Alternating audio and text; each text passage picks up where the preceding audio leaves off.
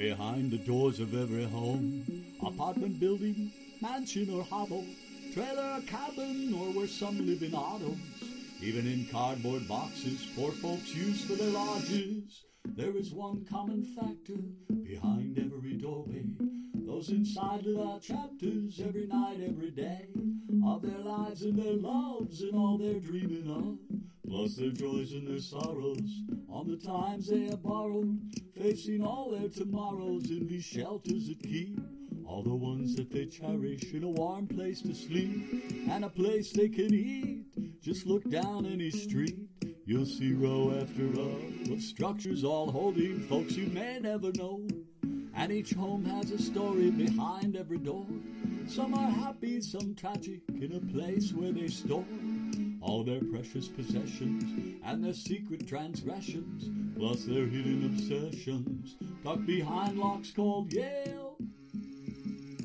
Where the aged folks slowly bid farewell to their life, staring through cataracts at their husbands or wife.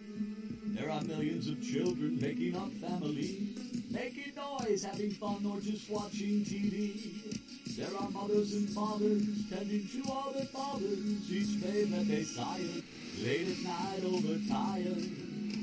Silhouettes on the windows, rocking infants to sleep. There are fights and great anger that will often explode, hurt by others around them who fight also and know that it's part of the process of what we all call marriage, and it runs through the gauntlets, first you love, then this marriage. All of life's complications all across every nation behind locked doors become just more daily frustration. But there also is love and passion that grows just past the curtains on every window. Sweet kisses goodnight, tiny talks tucked in tight. Then all moms and dads share some time every night if the mood is just right. Making many more dwellings in the future to come. Down the road out of sight, behind doors not yet hung. For the lives they created, cause they chose to be mated. It's a beautiful story, but it can also be sad. For all those who are lonely, this is not what they have.